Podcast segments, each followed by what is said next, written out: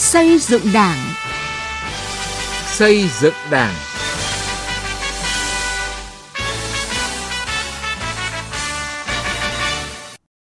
Xin kính chào quý vị và các bạn. Chương trình xây dựng Đảng hôm nay xin chuyển đến quý vị và các bạn những nội dung chính sau đây. Mở rộng dân chủ, chọn được người tài, hiệu quả từ chủ trương bầu trực tiếp bí thư cấp ủy tại các tỉnh Quảng Ninh và Hà Tĩnh. Hà Nam với những giải pháp nâng cao chất lượng sinh hoạt tri bộ. Tiết mục học và làm theo bác, chúng tôi giới thiệu về cán bộ y tế bám bản chống dịch ở huyện Thuận Châu, tỉnh Sơn La. Trước hết mời quý vị cùng nghe những thông tin về công tác xây dựng Đảng. Văn phòng Trung ương Đảng vừa ban hành hướng dẫn số 60 về tổng hợp ý kiến góp ý vào các dự thảo văn kiện trình Đại hội 13 của Đảng, yêu cầu các cấp ủy bám sát nội dung gợi ý thảo luận của Trung ương đối với từng văn kiện và sự chỉ đạo hướng dẫn của cấp ủy, tổng hợp đầy đủ, trung thực, chính xác ý kiến thảo luận tại Đại hội Đảng bộ các cấp và ý kiến tham gia của các tầng lớp nhân dân. Các ý kiến thảo luận phải được phân định, sắp xếp và tổng hợp theo nhóm nội dung các vấn đề được hướng dẫn thảo luận và trình tự tiêu đề trong mỗi dự thảo văn kiện. Bản tổng hợp vừa phải có tính khái quát, vừa phải cụ thể, thể hiện đúng tinh thần các ý kiến, làm rõ xu hướng của các loại ý kiến đối với vấn đề thảo luận – nêu rõ lập luận của những ý kiến cá biệt có nội dung sâu sắc, nhưng không bình luận, nhận xét theo ý kiến chủ quan của người tổng hợp. Mỗi cấp ủy lập một báo cáo tổng hợp ý kiến của Đại hội Đảng bộ cấp mình và ý kiến của các tầng lớp nhân dân tham gia vào các dự thảo văn kiện Đại hội 13 của Đảng. Trong đó, mỗi văn kiện được tổng hợp thành một mục riêng. Báo cáo tổng hợp ý kiến sau khi được Đại hội Đảng bộ thông qua gửi lên cấp ủy cấp trên trực tiếp chậm nhất sau 10 ngày kể từ khi kết thúc đại hội. Từ đầu nhiệm kỳ đến nay, Ủy ban kiểm tra các cấp thuộc Đảng bộ thành phố Hà Nội đã kiểm tra 470 tổ chức đảng và 1.481 đảng viên. Ủy ban kiểm tra thành ủy đã kiểm tra 67 tổ chức đảng và 230 đảng viên khi có dấu hiệu vi phạm, trong đó có 4 thành ủy viên và 53 cán bộ diện ban thường vụ thành ủy quản lý.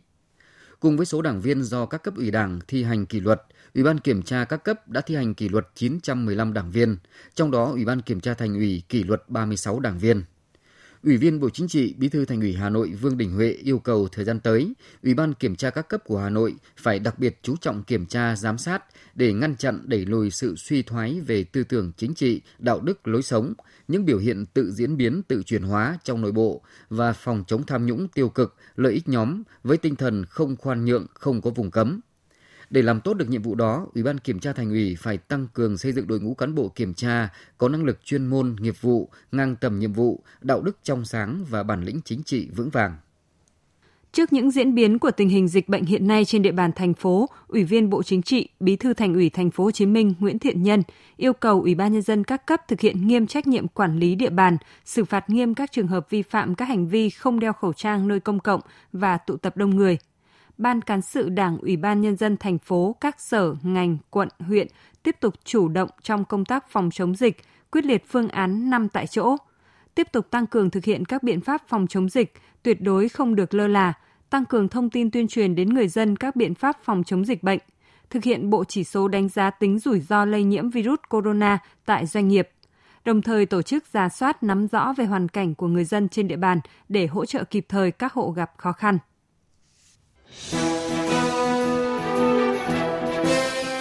Từ nghị quyết đến cuộc sống.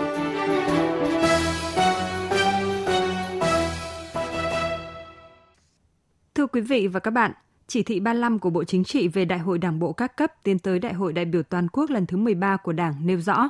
thực hiện thí điểm bầu bí thư cấp ủy tại đại hội ở những nơi cấp ủy đoàn kết thống nhất cao – để nâng cao tinh thần dân chủ và lựa chọn được những cán bộ thực sự có năng lực, tâm huyết và tín nhiệm cao. Tỉnh ủy Quảng Ninh đặt mục tiêu thực hiện 100% bầu bí thư cấp ủy tại đại hội cấp cơ sở và cấp trên cơ sở.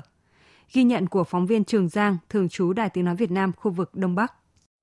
Tại Quảng Ninh, ngay từ nhiệm kỳ 2015-2020, địa phương đã thực hiện bầu trực tiếp bí thư cấp ủy tại một số đại hội tri bộ, đảng bộ cấp cơ sở ở những nơi có đủ điều kiện – nhận được sự đồng thuận cao của cán bộ, đảng viên và nhân dân. Là một trong hai đảng bộ xã phường đầu tiên trong toàn tỉnh Quảng Ninh tổ chức đại hội nhiệm kỳ 2020-2025.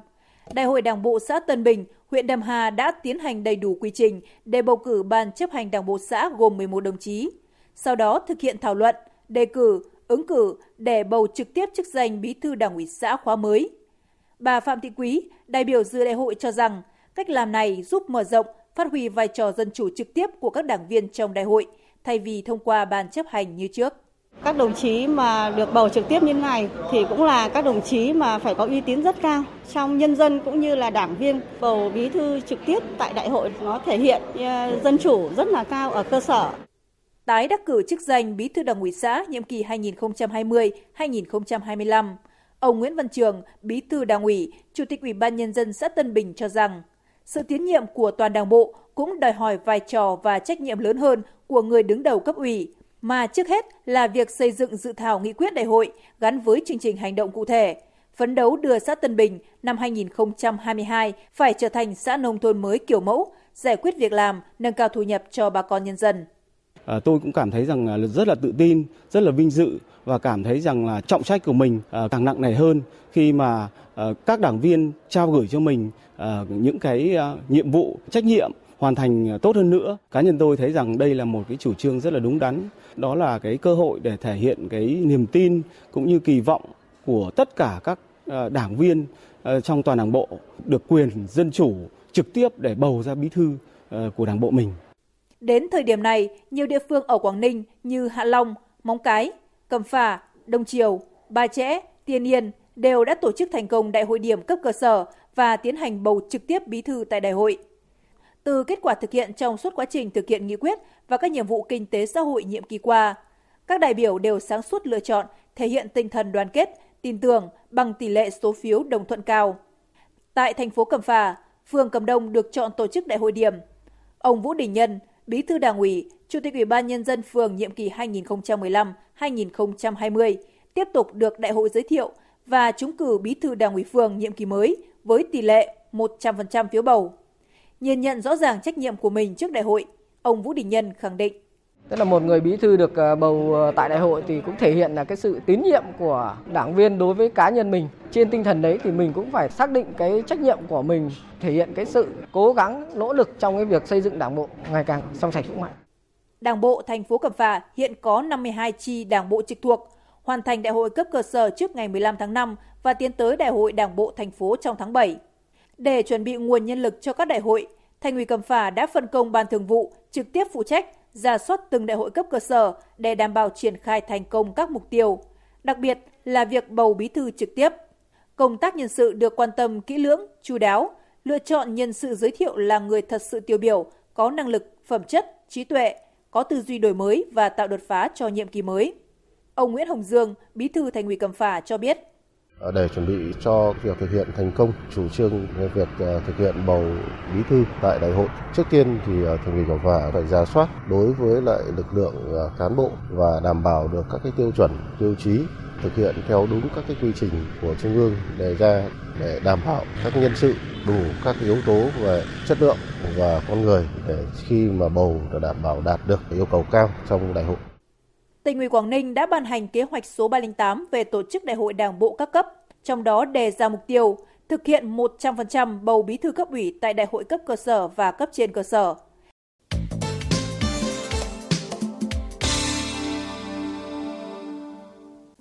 Thưa quý vị thính giả, việc bầu trực tiếp bí thư tại đại hội không những chọn được người đứng đầu cấp ủy hội tụ đủ phẩm chất, năng lực, uy tín, có khả năng đáp ứng tốt yêu cầu nhiệm vụ, mà còn đề cao vai trò trách nhiệm của đại biểu đảng viên trong việc lựa chọn nhân sự, góp phần nâng cao uy tín của đảng với nhân dân. Cũng như ở Quảng Ninh, các chi bộ đảng bộ ở huyện Can Lộc, tỉnh Hà Tĩnh đã thành công trong việc bầu trực tiếp bí thư cấp ủy tại đại hội. Mời quý vị thính giả cùng nghe phóng viên Sĩ Lý phản ánh về nội dung này. Ba đảng bộ chọn làm đại hội điểm của huyện Can Lộc, tỉnh Hà Tĩnh đều trực tiếp bầu chức danh bí thư đảng ủy với số phiếu tập trung cao. Cầm lá phiếu bầu trực tiếp người đứng đầu cấp ủy, nhiều đảng viên cho rằng cách làm này thể hiện tính dân chủ, nâng cao uy tín của đảng đối với nhân dân.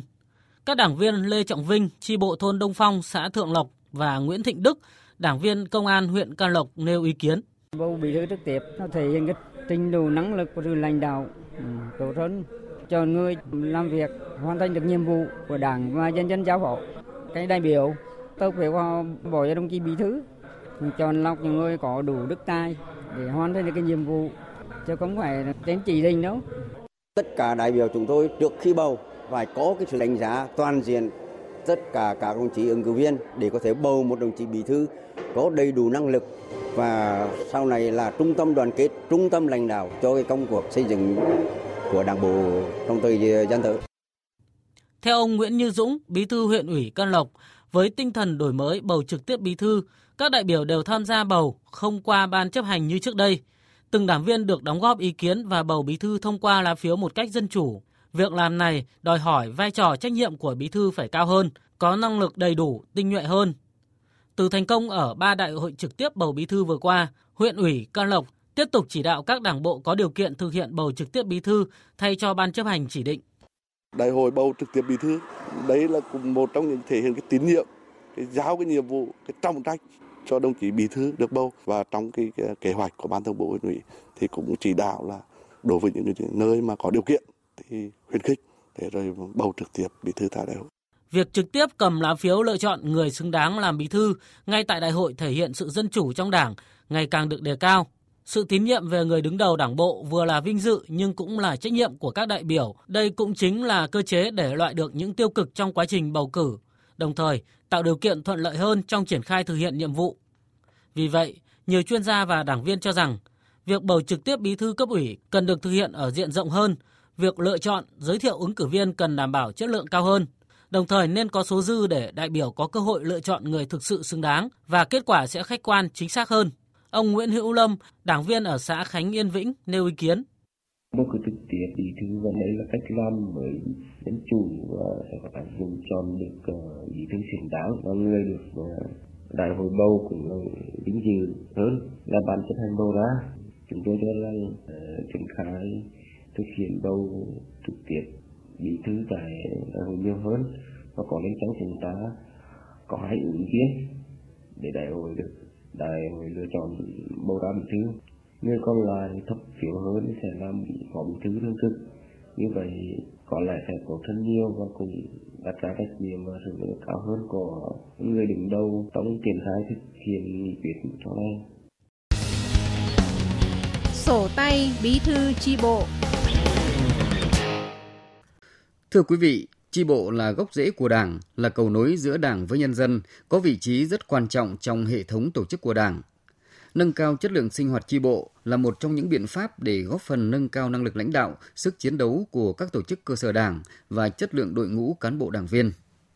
Quán triệt tinh thần đó, tỉnh ủy Hà Nam đã triển khai nhiều biện pháp tích cực, bám sát và thực hiện nghiêm túc các chỉ thị hướng dẫn của Trung ương về nâng cao chất lượng sinh hoạt chi bộ. Đầu các nhiệm kỳ, tỉnh ủy đều ban hành quy chế làm việc và quyết định phân công các ủy viên ban thường vụ, ủy viên ban chấp hành đảng bộ tỉnh phụ trách các địa bàn, đồng thời yêu cầu ban thường vụ các huyện ủy, thành ủy, đảng ủy trực thuộc xây dựng kế hoạch chương trình, quyết định phân công các cấp ủy, lãnh đạo, trưởng, phó các phòng, ban và các cấp ủy viên cơ sở có trách nhiệm hàng tháng dự sinh hoạt thường xuyên, sinh hoạt chuyên đề với chi bộ được phân công phụ trách. Thông qua đó, cấp ủy các cấp nắm bắt được tình hình tư tưởng, ý kiến của cán bộ đảng viên và vấn đề phát sinh tại các tri bộ để phản ánh và có các biện pháp chỉ đạo giải quyết kịp thời, hiệu quả. Sau mỗi nhiệm kỳ đại hội tri bộ trực thuộc đảng ủy cơ sở, Ban Thường vụ tỉnh ủy yêu cầu các cấp ủy đảng từ huyện đến cơ sở xây dựng kế hoạch mở các lớp bồi dưỡng tập huấn công tác xây dựng đảng, nghiệp vụ đảng viên, cập nhật kiến thức xây dựng đảng, xử lý tình huống để nâng cao trình độ cho đội ngũ cấp ủy, nhất là các bí thư tri bộ. Ngay sau đại hội, các cấp ủy còn ra soát bổ sung quy chế làm việc của tri ủy, tri bộ, chương trình công tác toàn khóa của cấp ủy. Vì thế, hoạt động của cấp ủy, bí thư tri bộ được phân công có sự phối hợp chặt chẽ, nâng cao năng lực lãnh đạo của tri bộ. Hàng năm, ngay trong tháng đầu của quý 1, các cấp ủy tri bộ xây dựng kế hoạch chương trình sinh hoạt tri bộ cho cả năm và cho từng tháng.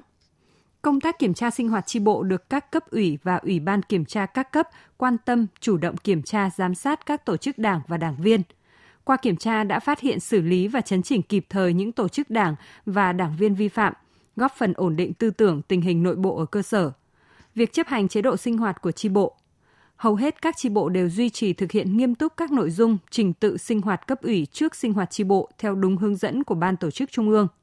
Trong sinh hoạt có đánh giá kết quả thực hiện nhiệm vụ của chi bộ tháng trước, cụ thể những việc làm được, chưa làm được, đánh giá tình hình tư tưởng, lối sống của đảng viên theo tinh thần nghị quyết Trung ương 4 khóa 12. Vai trò của cấp ủy đảng viên trong lãnh đạo tổ chức thực hiện nhiệm vụ chính trị được giao. Nhận xét kết quả việc học tập và làm theo tư tưởng đạo đức phong cách Hồ Chí Minh theo nội dung đã đăng ký Trên cơ sở nội dung sinh hoạt, 100% các chi bộ đều ra nghị quyết để lãnh đạo việc tổ chức thực hiện.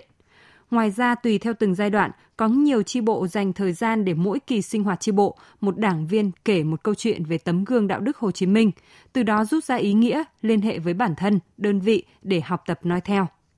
Việc tổ chức sinh hoạt chuyên đề được các chi bộ thực hiện hàng quý. Nội dung sinh hoạt chuyên đề được cấp ủy căn cứ vào nhiệm vụ đặc thù của từng loại hình chi bộ để xây dựng.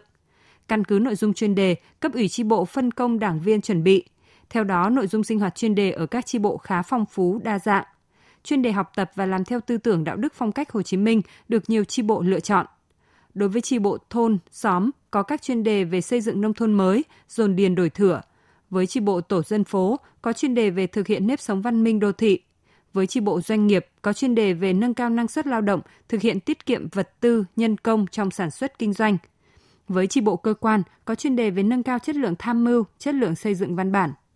Chính vì có những cách làm cụ thể thiết thực nên việc sinh hoạt tri bộ nói chung và sinh hoạt tri bộ theo chuyên đề nói riêng ở tỉnh Hà Nam đã được nâng cao rõ rệt, góp phần tăng cường hơn nữa năng lực sáng tạo và tổ chức thực hiện các nhiệm vụ của từng đảng viên và của từng tri bộ. Học tập và làm theo bác.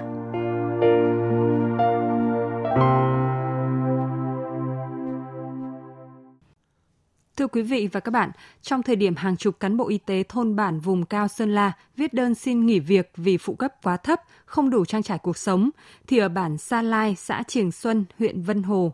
Vàng A Páo vẫn cần mẫn bám bản, lặn lội đến từng nhà, ra từng người để tuyên truyền hướng dẫn bà con phòng chống dịch bệnh COVID-19. Chính nhờ nắm chắc tình hình ở bản mà Vàng A Páo đã kịp thời báo cáo lên tỉnh, đón được hàng chục người đi lao động từ Trung Quốc trở về vào khu cách ly tập trung – góp phần bước đầu ngăn chặn dịch bệnh tại tuyến cơ sở. Phản ánh của Thanh Thủy, cơ quan thường trú Tây Bắc. Nửa tháng sau khi hoàn thành nghĩa vụ cách ly tại trường quân sự tỉnh Sơn La, trở về bản, anh Vàng A Sở cùng 10 người khác ở bản Sa Lai, xã Trường Xuân, huyện Vân Hồ vẫn luôn nhớ và cảm động trước sự chăm sóc nhiệt tình, chu đáo của các anh bộ đội. Anh Sở bảo, để cả đoàn 11 người yên tâm vào cách ly tập trung, y tế bản Vàng A Páo đã thuyết phục nhiều lắm.